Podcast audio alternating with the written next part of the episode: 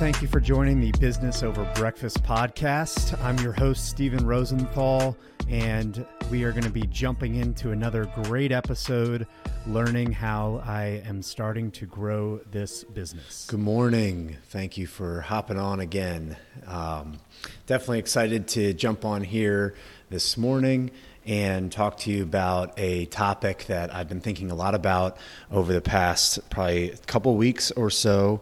Um, but before I get into that, one of the things that I've been surprised about is how much I am hearing about 2020 planning from my what I would call top performing friends. Uh, some of my friends are much better at many more things uh, than I, and I am in a thread with one of one group of them actually, and the conversation around 2021 is uh, really building, which.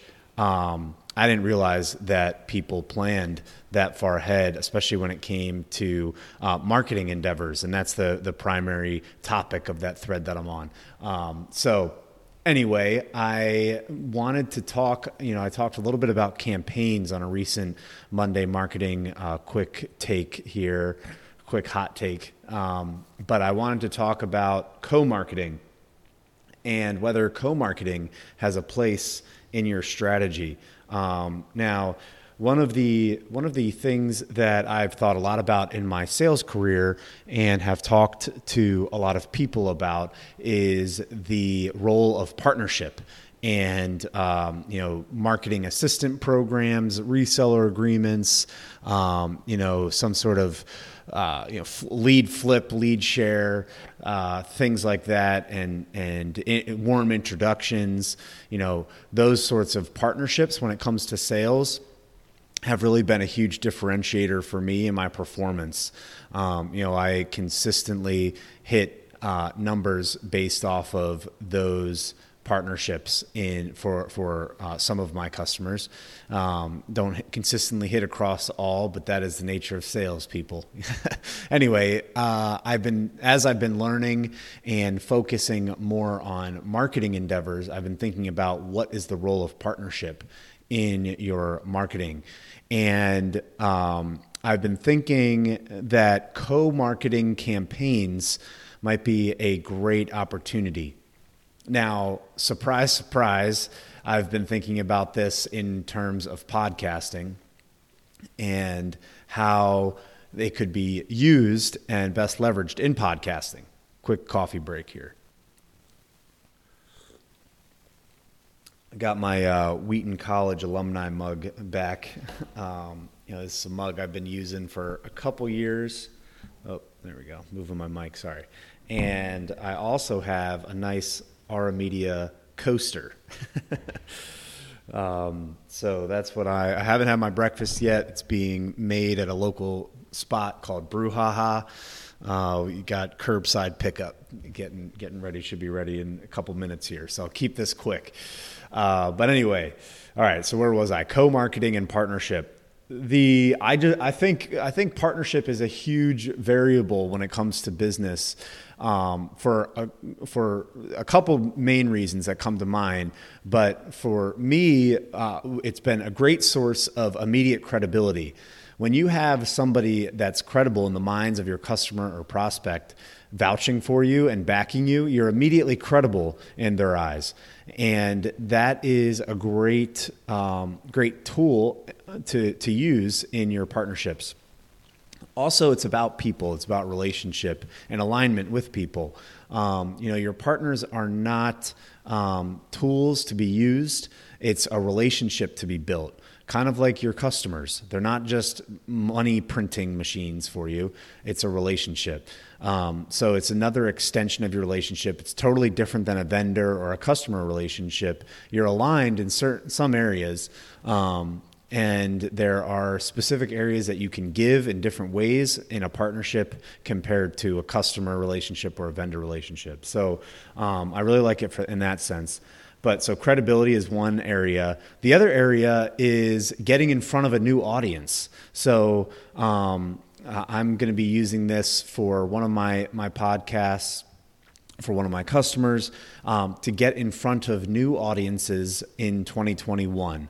You know, we're looking to kind of expand our reach, and um, a great way to do that is by finding a valuable campaign for a listener to take advantage of and listen to alongside you and your new partner uh, in business. So co-marketing, um, it's basically in, in my mind, in simple terms, uh, you know, this may not be the exact definition, so feel free to correct me.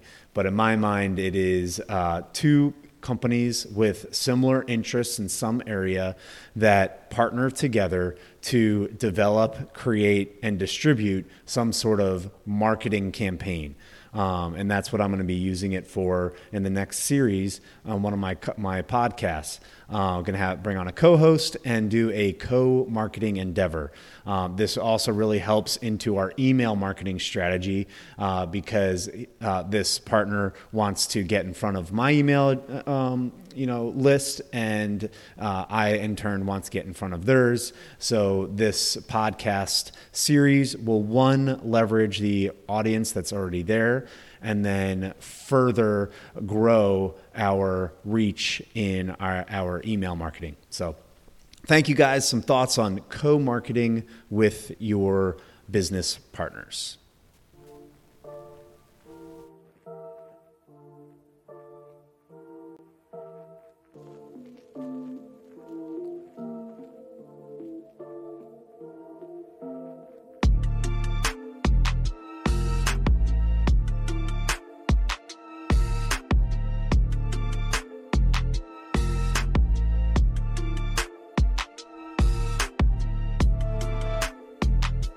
Thank you for joining the Business Over Breakfast podcast. I'm your host, Stephen Rosenthal, and we are going to be jumping into another great episode learning how I.